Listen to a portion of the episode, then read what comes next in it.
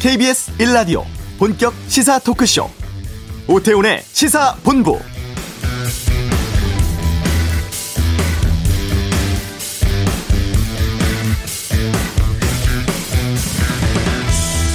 징벌적 손해배상제 등을 담고 있는 언론중재법에 대한 심의를 국회 문화체육관광위원회가 보류했습니다.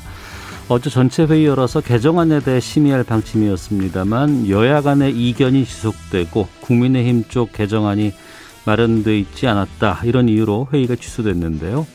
하지만 법안 자체에 대해 국민의힘은 철회를 요구하고 민주당은 8월 내 통과 가능성을 주장하는 등 양측의 이견이 첨예하게 맞서고 있어서 합의 처리 가능성은 낮아 보입니다. 민주당은 언론단체가 우려하는 부분에 대해서 수정안 마련에 다음 주에 전체 회의 열어서 심의 재개하겠다면서 이달 내 입법 추진 입장엔 변함이 없어 보입니다. 하지만 언론단체, 시민단체, 학계 등에선 추가적인 공론화 필요성 우려 제기하며 법안 철회를 촉구하고 있는 상황인데요. 오태훈의 시사본부 잠시 후 이슈에서 어, 언론중재법에 대한 정의당의 입장은 어떤지 좀 들어보는 시간 준비하도록 하겠습니다. 한 주간의 주요 스포츠 소식 관전 포인트 시간에 살펴보고요. 2부 와치도 기사 클릭수로 인사평가를 하는 언론사의 문제, 또 기사형 광고에 대한 연합뉴스의 해명 다루도록 하겠습니다. 시사본부 금요초대석 사람을 구하는 사람의 힘을 모토로 하는 장애인권법센터의 김예원 변호사와 함께합니다. 오태훈의 시사본부 지금 시작합니다. 네, 언론사 고위 중과실에 따른 허위 조작 보도에 대해선 최대 다섯 배까지 손해배상 청구할 수 있도록 하는 언론중재법. 이 개정안 처리를 놓고 여야가 충돌을 하고 있습니다. 아, 민주당은 수정안 내놓기도 했다고 하는데요. 언론중재법에 대해서 정의당의 입장 어떤지 좀 들어보도록 하겠습니다. 정의당의 배진교 원내대표 연결돼 있습니다. 안녕하십니까? 네, 안녕하세요. 정의당 원내대표 배진교입니다. 반갑습니다. 예, 여야 간의 언론중재법에 대한 공방이 상당히 뜨거운데 정의당에서도 반대 의사이신 거죠? 네, 그렇습니다. 음, 그럼 구체적으로 어떤 부분이 가장 큰 문제입니까? 네, 저희들이 지금 제기되고 있는 언론중재법 내용 중에 가장 큰 핵심적 문제로 어, 지적하고 있는 부분은 현재 이제 고위공직자나 재벌 대기업처럼 경제 권력이나 정치 권력을 가진 사람들이나 집단이 네. 자신들에 대한 보도를 막는 수단으로 이 징벌적 손해배상을 사용해서 악용하기가 네. 너무 쉬워졌다는 거죠. 어. 그러니까 이걸 전략적 봉쇄 소송이라고 요즘 표현들 하던데요. 네. 예를 들어서 올해 3월에 쿠팡이 자사의 노동 실태를 보도한 언론사들에게 줄 소송을 걸었던 적이 있었거든요. 예. 그러니까 이런 일들이 더 많아질 수 있다는 얘기인 거고요. 네. 그러니까 이런 지적에 대해서 민주당은 언론의 고의 또는 중과실로 인한 허위 조작 보도로 징벌적 손해배상 적용 범위가 제한돼 있고 음. 특히나 이제 정치인이나 기업인들 같은 경우에는 악의를 가지고 한 보도인 경우에는 청구할 수 있도록 요건을 강화했기 때문에 네. 비판 보도를 못하는 일은 없을 거라고 지금 얘기를 하고 있는데 네. 이 내용을 살펴보면 고의나 또는 중과실, 악의 이런 표현들이 너무 추상적이라는 거죠. 네. 그래서 이런 권력자들의 봉쇄 소송을 예방하기가 어렵다고 저희들은 판단하고 있고 예. 또 저희들이 이, 이 언론중재법의 애초에 취지는 가짜 뉴스를 막고 일반 피해자들을 보호하겠다라고 하는 취지인데 네. 실제적으로는 가짜 뉴스를 막아야 하는 건 맞지만 이런 식으로 법 개정을 하게 될 경우에는 진짜 뉴스가 정치적인 이유나 대기업의 이해관계에 따라서 가짜 뉴스로 둔갑할 수 있는 상황도 올 수 있다는 거고요. 예. 근데 그런 상황에서는 사실 힘없는 일반 시민들은 그걸 막을 길이 없다는 거죠. 어. 실제로 언론 관련 소송 프로테이지를 보면 네.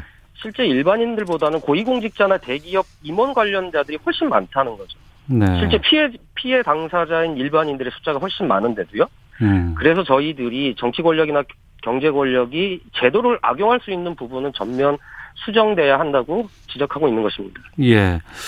어, 민주당이 처리는 지금 유보해 놓은 상황이고 또 네. 수정안을 이제 하겠다고 했어요. 네네네. 내용을 보면은 앞서 이제 말씀하신 것처럼 힘 있는 사람들이 이걸 악용할 수 있다라는 것에 네네. 대해서 고위공직자라든가 선출직 공무원은 손해배상 청구를 할 수 없도록 이렇게 해놨는데 네. 이러면은 앞서 지적하신 부분들은 좀 막을 수 있지 않을까 싶은데 그렇지 않습니까?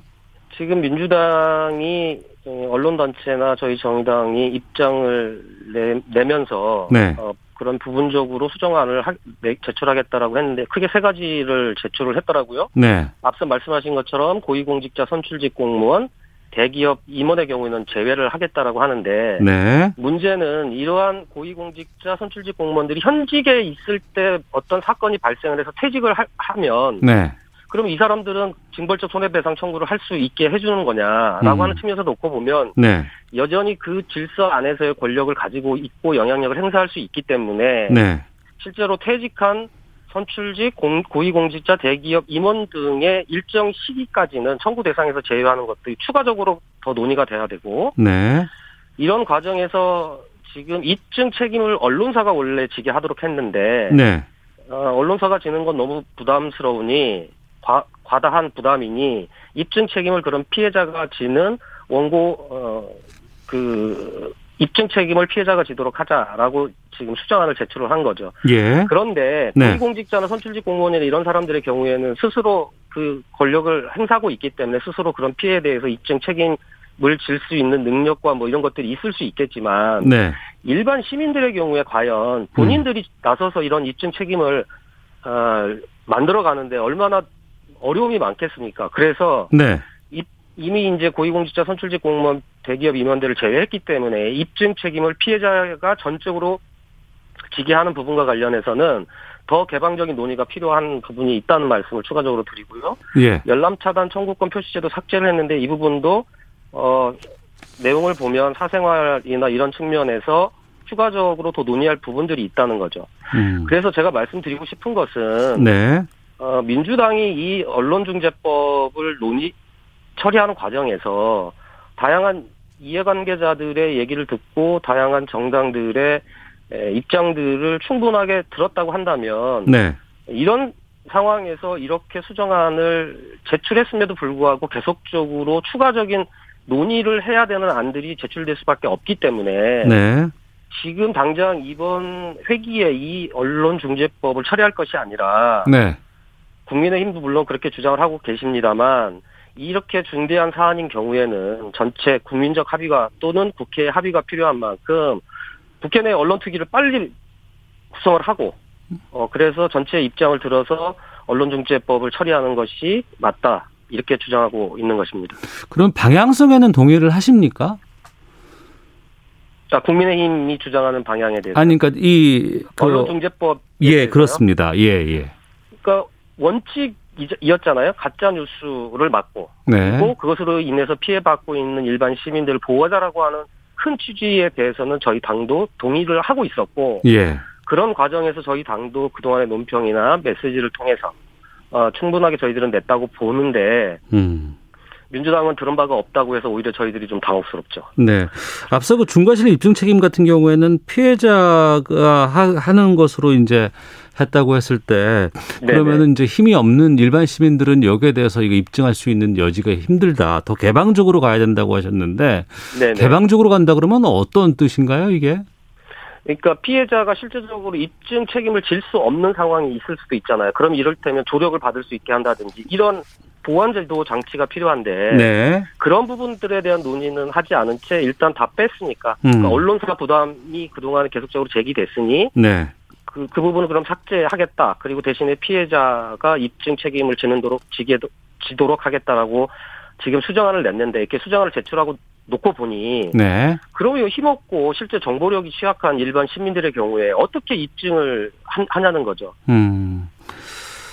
그 애초에 알겠습니다. 법 취지에서 실제적으로 하고자 하는 것들을 할 수 없는 상황이 발생할 수도 있다는 거죠. 네, 그러면은 그배 원내대표의 말씀은 우선 시간을 두고 공청회라든가 언론 단체라든가 시민 전 뭐 많은 좀 이렇게 폭넓게 논의를 더 하고 언론 특위를 구성을 해서 여기서 좀 심도 있게 결정을 해서 이걸 처리해야 되겠다 이런 입장이신 거 아니에요? 네, 그렇습니다. 어, 그리- 그리고 지금 더 중요한 것은 언론 개혁 추진하는 과정 속에서 지금 언론중재법도 대단히 중요한 내용이지만 네. 지금 시기에서 가장 중요했던 내용 중에 하나가 바로 공영방송 지배구조 개선 문제였거든요. 이 법을 개선하라고 언론 관련된 단체나 방송계 쪽에서도 끊임없이 문제 제기를 하지 않았습니까? 예. 그동안 권력이 교체될 때마다 낙하산 인사를 통해서 친 인사들을 내보내서 권력을 방송을 장악하려고 했던 시도들에 대해서 권력이 바뀔 때마다 그리고 어 야당일 경우에 그런 부분에 대해서 강력하게 비판했던 민주당이든 국민의힘이든 이런 문제에 대해서 실질적으로 그런 적적 가장 적긴 이 언론 개혁의 시점에 네. 공영방송 지배구조 개선의 경우에는 실제적으로 논의조차 안 하고 지나가 버렸다는 거죠.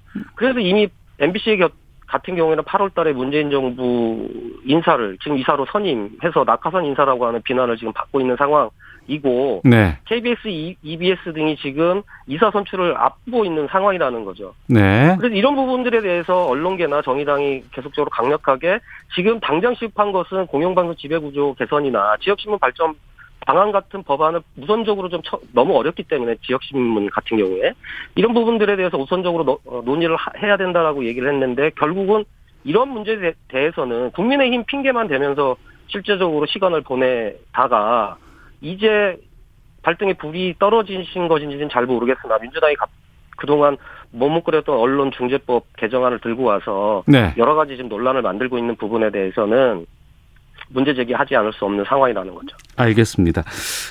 지금 민주당은 수정안에서 더 물러날 생각은 없지 않나 싶기도 하고 8월 내 입법 이거 처리하겠다는 입장인 것 같습니다. 만약에 민주당이 강행한다 그러면은 이게 어떻게 막을 수 있는 방안들이 좀 있을까요? 아, 미, 민주당이 이미 뭐 174석을 갖고 있는 거대 여당이니까 투표로 해서 처리는 할 수 있겠죠. 그렇게 처리 강행 처리한다고 하면 막을 수 있는 방법은 없겠죠. 그런데 이렇게 에, 현업에서 종사하시는 우리 언론계에 있는 분들께서도 강력히 반대하고 있고 네. 무엇보다도 국회 안에서 이런 논의들이 심도 있게 진행되지 않은 상황에서 어, 강행 처리를 할 경우에 음. 어떤 부레, 부메랑이 에, 민주당에 돌아갈지 알 텐데 네. 그렇게까지 강행 처리를 할까? 저는 좀 어렵다고 생각하고 있습니다. 아, 강행으로 가지는 않을 것 같다. 네 네. 알겠습니다. 자, 그러면 여러 가지 좀 정치 현안이라든가 좀 이런 것들을 좀 여쭤보도록 하겠습니다. 오늘 네네. 삼성전자 이재용 부회장 가석방 됐습니다. 네. 네. 정의당에서는 이번 가석방에 대해서는 어떤 입장이십니까?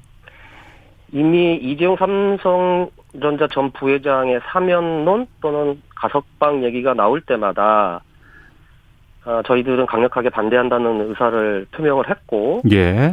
어, 월요일 날 실제 이제 가석방 음, 결정이 나고 나서 정의당의 입장은 촛불로 탄생한 문재인 정부가 촛불을 배신한 결정이다라고 평가를 하고 있는 거고요. 네. 어, 법 앞에 만인이 평등한 것이 아니라 법 앞에 만 명만 평등한 대한민국을 보여준 것이다. 라고 비판했던 고 노회찬 의원의 국회 연설이 다시 소환되고 있는 상황이라는 거죠. 네. 가석방에 대해서 촛불에 대한 배신이라고 말씀을 하셨는데 그러면 어, 이번 그 사안에 대해서 좀 문재인 대통령의 입장 표명이 필요하다고 보시는 거예요? 당연히 필요하다고 생각합니다. 왜냐하면 예. 이 이러한 중요한 사안이 특히나 전 국민적 관심사였고 또 정치적으로 아주 중요한 사안인데 네. 절차상 법무부 장관이 결정할 수 있는 사안이라고 하더라도 네. 과연 이것이 박범계 법무부 장관 단독으로 결정할 사항이었겠느냐라고 음. 했을 때 어느 국민이 이 말을 믿겠느냐라고 하는 거죠. 저희들도 그 말에 대해서 신뢰하지 않고 결국은 이것은 청와대와 교감이 있었을 거라고 생각할 수밖에 없고 결국 이 문제와 관련해서는 아, 가석방은 법무부 소관이기 때문에 선을 긋고 있는데 이것은 비겁한 변명이라고 생각합니다. 이 문제와 관련해서는 저는 청와대와 대통령의 분명한 입장 표명이 필요하고 설명이 필요하다고 생각합니다. 알겠습니다. 자, 그리고 정의당이 대선 주비단 발족시켰죠? 네, 그렇습니다. 예, 그 심상정 의원 어제 대선 출마하겠다 이렇게 입장을 밝히셨는데 네네. 정의당의 심상정 의원 말고도 또 다른 후보들이 더 있- 준비 중이신 분들이 계십니까? 네, 저희 정의당도 지금 이제 대선 네, 본격적으로 준비하기 위한 가동을 시작했고요. 앞서 네. 말씀하신 것처럼 어, 박원석 사무총장을 단장으로 해서 13명으로 대선 준비단을 구성을 했고 어, 8월 22일 날 전국위원회에서 대선 일정, 뭐 기획 등 선거 기본 계획을 결정하게 되어 있습니다. 현재 심상정 의원님이 어제 우리 당원들에게 어, 대선에 출마하겠다라고 하는 의사를, 의사를 밝히셨고요. 이정미 전 대표가 포럼을 준비하고 지금 대선 준비를 하고 있는 상황이고, 네. 어, 한반도 평화특별위원회 위원장도 맡고 있고, 현재 경기도당 위원장 을 역임하고 있는, 있는 황순식 위원장도 곧 출마 선언을 할 것으로 지금 보여지고 있습니다. 네. 민주당 국민의힘 지금 대선 경선 어, 일정들 지금 시작하고 있습니다. 그쪽 네네. 상황들은 어떻게 지켜보고 계셨어요? 민주당은 역시 관전 포인트는 어, 과반 득표 후보가 나올 수 있느냐가 지금 이제 최대한 관전 포인트였는데 네. 이 과정에서 지금 어, 지지자들 간에 격렬한 지금 논쟁들이 좀 불거지고 있는 상황이잖아요. 좀 제가 주목하고 있는 거는 어, 만약에 특정 후보가 되면 또, 또 특정 후보 지지자들이 어, 다른 당 후보를 지지하겠다라고 하는 등 이제 경선 불복에 대한 문제들이 불거지고 어. 있는데 예, 예, 예. 지금 민주당 입장에서는 내부 경선도 대단히 중요하지만 본선에서 사실은 이기는 게 더 중요한 문제라서 과연 이런 문제들을 내부 봉합을 나중에 어떤 식으로 잘 할 수 있을지 이것이 중요한 과제가 지금 되고 있는 게 아닌가 이런 네. 이제 관점으로 좀 보고 있고요. 예. 국민의힘의 경우에는 어쨌든 어, 최대 국민의힘 입장에서 어, 영입하고 싶었던 윤석열 전 총장하고 최재형 전 원장이 입당을 한- 했는데 네.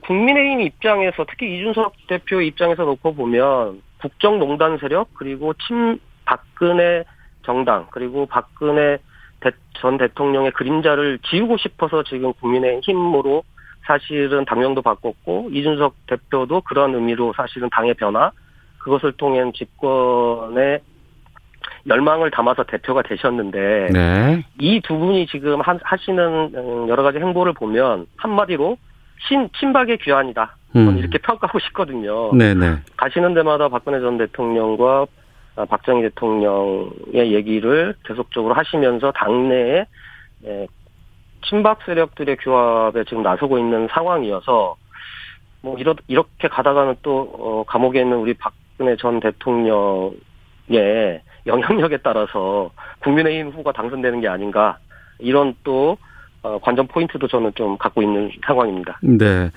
공약 관련해서도 좀 여쭤볼까 했는데 마침 이재명 후보가 오늘 오전에 재난지원금 전 경기도민에게 지급하겠다는 발표를 했어요. 네네네. 이 부분에 대해서는 배 원내대표께서는 어떤 입장이세요? 어, 이재명 경기도지사라고 표현하는 게 맞겠죠. 이재명 경기도지사는 지금까지 일관되게 전국민 재난지원금을 얘기를 했고, 네. 실제적으로 제가 듣기로도 경기도에서 전국민 재난지원금을 지원했을 때, 네. 에, 오히려 그 선별 지급 대상에서 제외됐던 분들이 그, 그 재난지원금을 지역에서 사용하면서 지역 상권이 오히려 더 활성화되었다라고 하는 의견들을 많이 들었다라고 저도 얘기를 좀 들었습니다. 그런 측면에서 아 여러 가지 이유로 선별에 대한 논쟁이 있었지만 오히려 그런 논쟁을 잠재우고 전 국민 재난지원금을 지급하는 것이 바람직하다라고 하는 것은 저희 정의당도 같은 입장이었기 때문에 네. 계속적으로 뭐 이재명 경기도지사의 전국민 재난지원금 지원책에 대해서는 저희들도 적극적으로 지원하고 음. 또 지, 어, 지지했던 바가 있습니다. 네. 다만 이제 현재 쟁점이 되는 것은 과연 이게 경기도 만 또 이렇게 지원하는 것이 맞느냐라고 하는 지금 논란이고 또 이것이 경선 과정에 있다 보니까 또나 네. 불필요한 논란들이 또 제기되고 있는 것이 아닌가라고 하는 어, 말씀을 드리고요. 이런 과정에서 이번에 그 사- 추경 제4차 추경 예산안을 처리할 때 저희 정의당에서는 네. 실제 이번 어, 추경에 담았던 그 예산안 중에 4월까지만 추계로 잡혔던 35조가 35조만 담을 게 아니라 5월 달에도 잡혔던 추가 예산 세입이 11조 정도가 있었습니다. 이 11조를 같이 담았으면 네. 보다 더 폭넓고 더 어, 많은 예산으로 정말 어, 죽고 싶다라고 하는 우리 자영업자들을 두텁게 지원할 수 있는 예산을 확보할 수 있었을 뿐만 아니라 예. 전국민 재난지원금의 경우에도 88% 수준으로 이렇게 또 선별을 하는 이런 불필요한 논쟁을 막으면서 전국민 재난지원금을 저는 지급할 수 있었, 는데 그런 네. 부분들에 대해서 민주당이 사실은 적극적인 논의와 이런 것들을 하지 않은 어, 후과다. 저는 이렇게 보고 싶습니다. 음.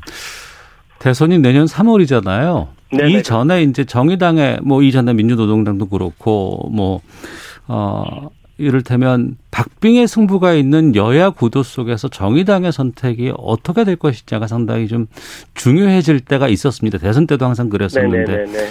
이번에는 어떻을 어떨까요?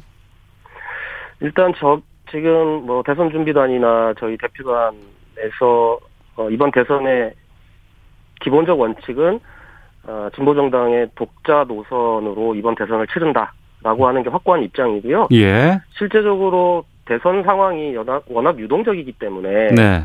그런 문제들을 벌써부터 논의할 수 있는 상황은 아니다라고 음. 하는 말씀을 좀 분명하게 드립니다. 지금 저희들에게 필요한 것은 정의당을 포함해서 네. 어, 녹색당, 미래당, 진보당 등 진보 정제 정당들의 실제적인 어, 역량 강화와 연대를 네. 통해서 대한민국이 지금 실제적으로 해결해야 될 불평등, 기후위기, 차별 해소라고 하는 부분에 있어서 힘을 함께 모으고 대한민국의 새로운 미래의 방향성 그리고 정책들을 함께 제출할 시기이다라고 음. 하는 부분에 대해서 함께 논의하고 있다는 말씀을 드리고 그런 방향에서 대선을 어, 저희들이 치를 생각이다라고 하는 말씀을 드리겠습니다.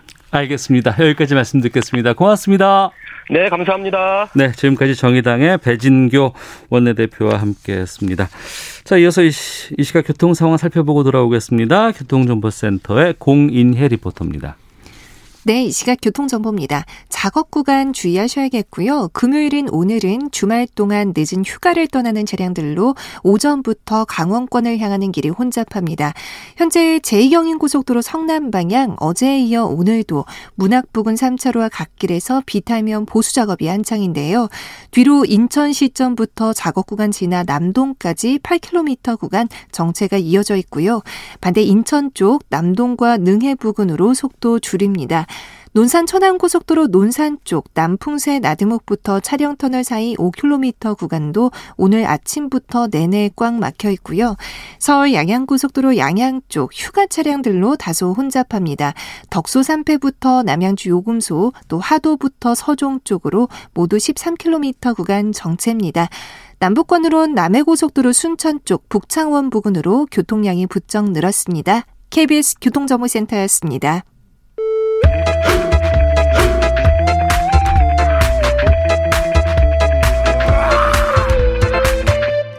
오태우래 시사 본부.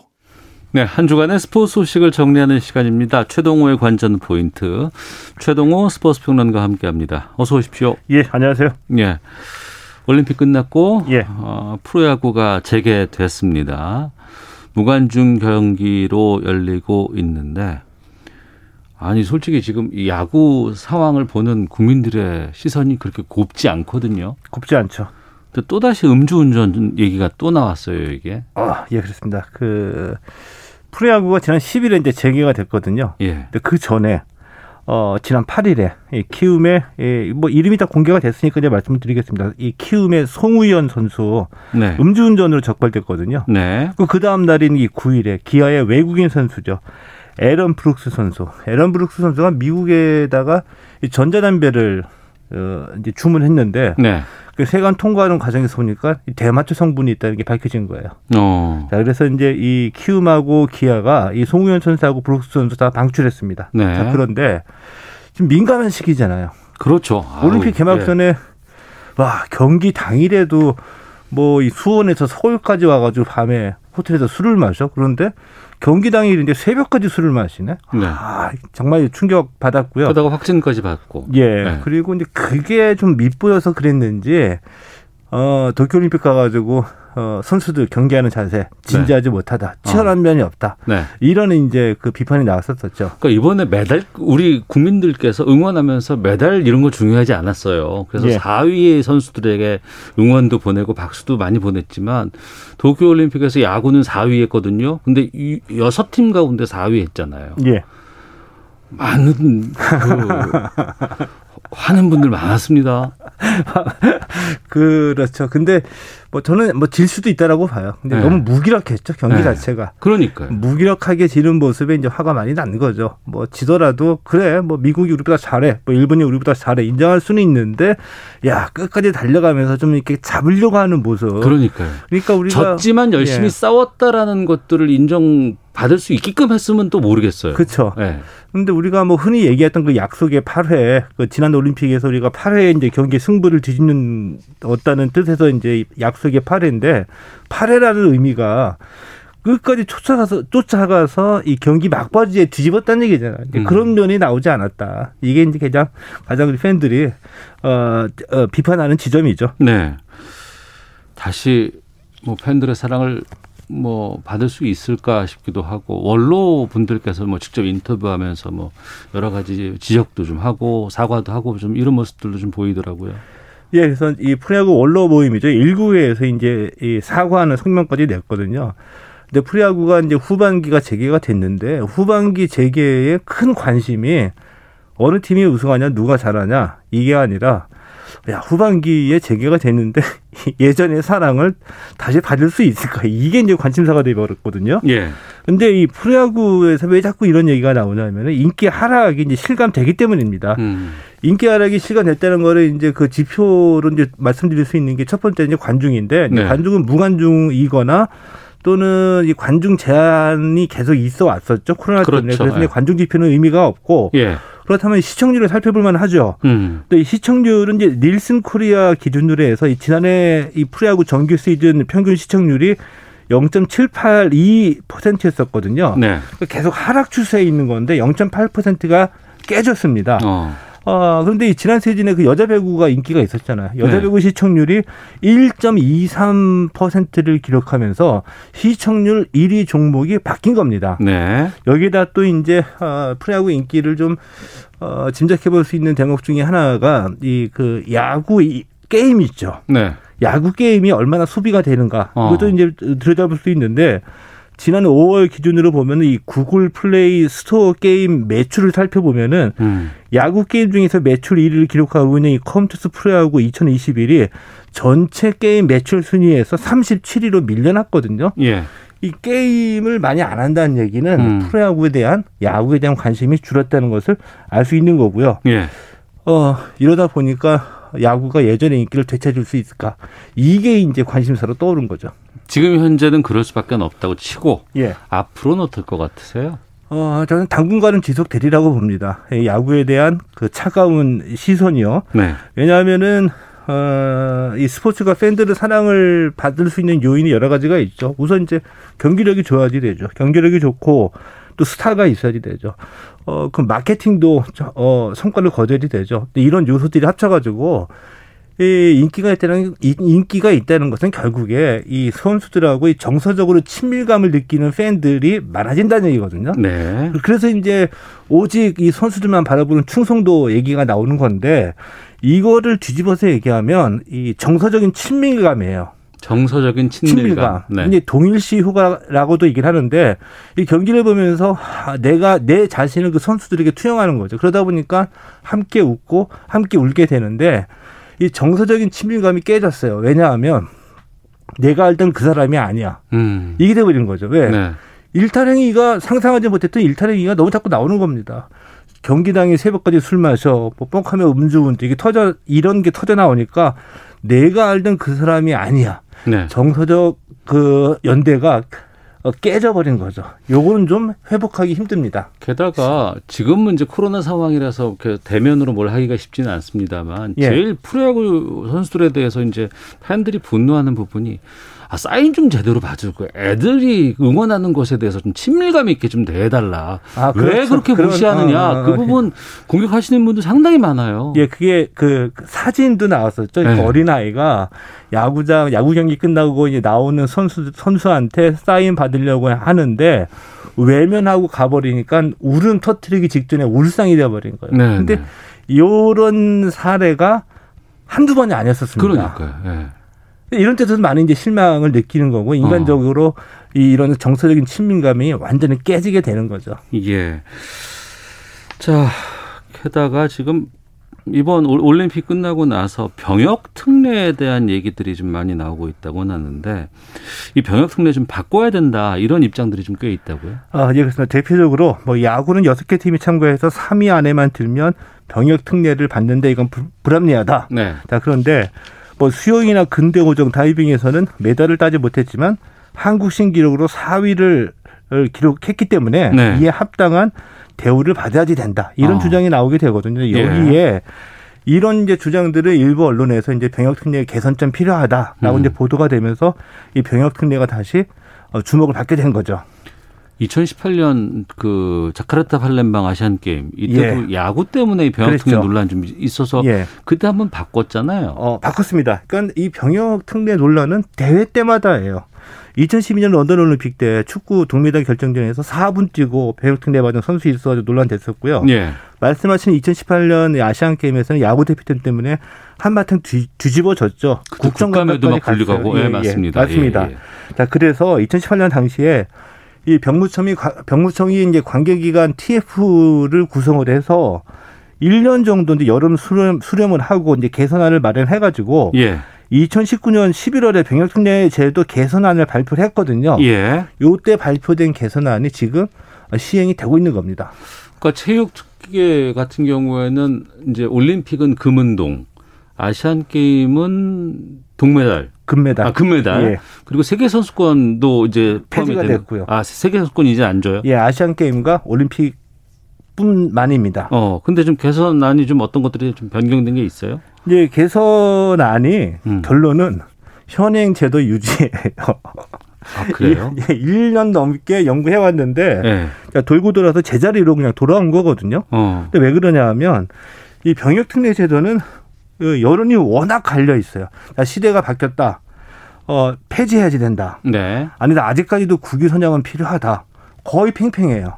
그러면 바꿀 거면은 포인트 어, 마일리지 제도를 도입해야지 된다. 대체복무제 활용해야 된다. 이 개선 방안도 팽팽하게 엇갈리고 있어요. 네. 이거 어떤 제도를 택하든 국민의 50% 정도는 불만을 갖는다. 어. 이 얘기거든요. 그러니까 하나로 모아지지 않는군요. 예, 맞습니다. 예, 예. 자, 그런데 제가 느끼기에는 또다시 도쿄올림픽 때 이 병역특례제도 논란이 어, 제기가 되는 것을 보고서 지나치게 이건 소모적이다. 네. 똑같은 얘기가 반복이 되는 거거든요. 음. 때문에 우리 모두가 이제 공, 어, 공유할 수 있는 어떤 일치점, 일치점을 잡아서 흔들리지 않게 이 원칙이 고수가 돼야, 돼야 된다. 이런 느낌이 드는 거죠. 네.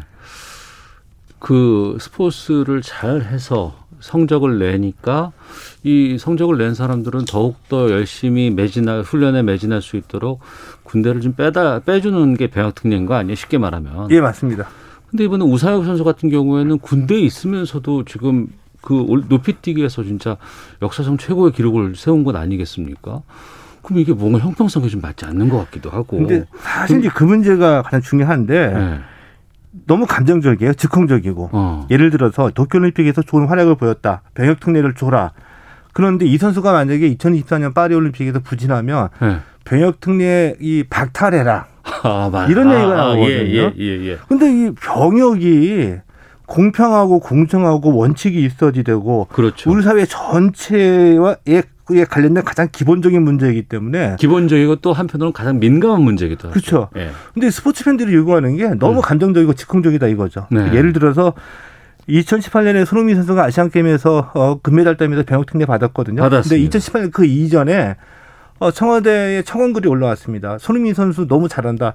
교육특례 줘라. 네. 근데 이걸 누가 올렸냐면 중학생이 올렸어요. 어. 중학생의 의견도 물론 어, 존중 받아야 되는데 얼마나 깊이 고민하고 이런 글을 올리는 거냐. 그러니까 즉흥적으로 지금 잘하니까 병특례 줘야 된다. 이게 아니라는 의미를 드는 것도 사실이고요. 뭐 단순히 스포츠 스타와 어, 스포츠 스타와 그 국위 선행의 문제뿐만이 아니라 네. 병역의 공평성이나 흔들리지 않는 원칙 그리고 음. 이 공동체의 그 어떤 의무와 시민의 의무와 특혜까지 고려해야 되는 부분이기 때문에 네. 여러 가지 좀 살펴볼 필요는 많이 있다라고 봅니다. 알겠습니다. 자, 여기까지 하겠습니다. 관전 포인트 최동호 스포츠 평론가와 함께했습니다. 말씀 고맙습니다. 네, 고맙습니다. 잠시 2부 와치독 준비되어 있고요. 이어지는 시사본부 금요 초대서 장애인 인권법센터의 김혜원 변호사와 함께하겠습니다. 2부에서 뵙겠습니다.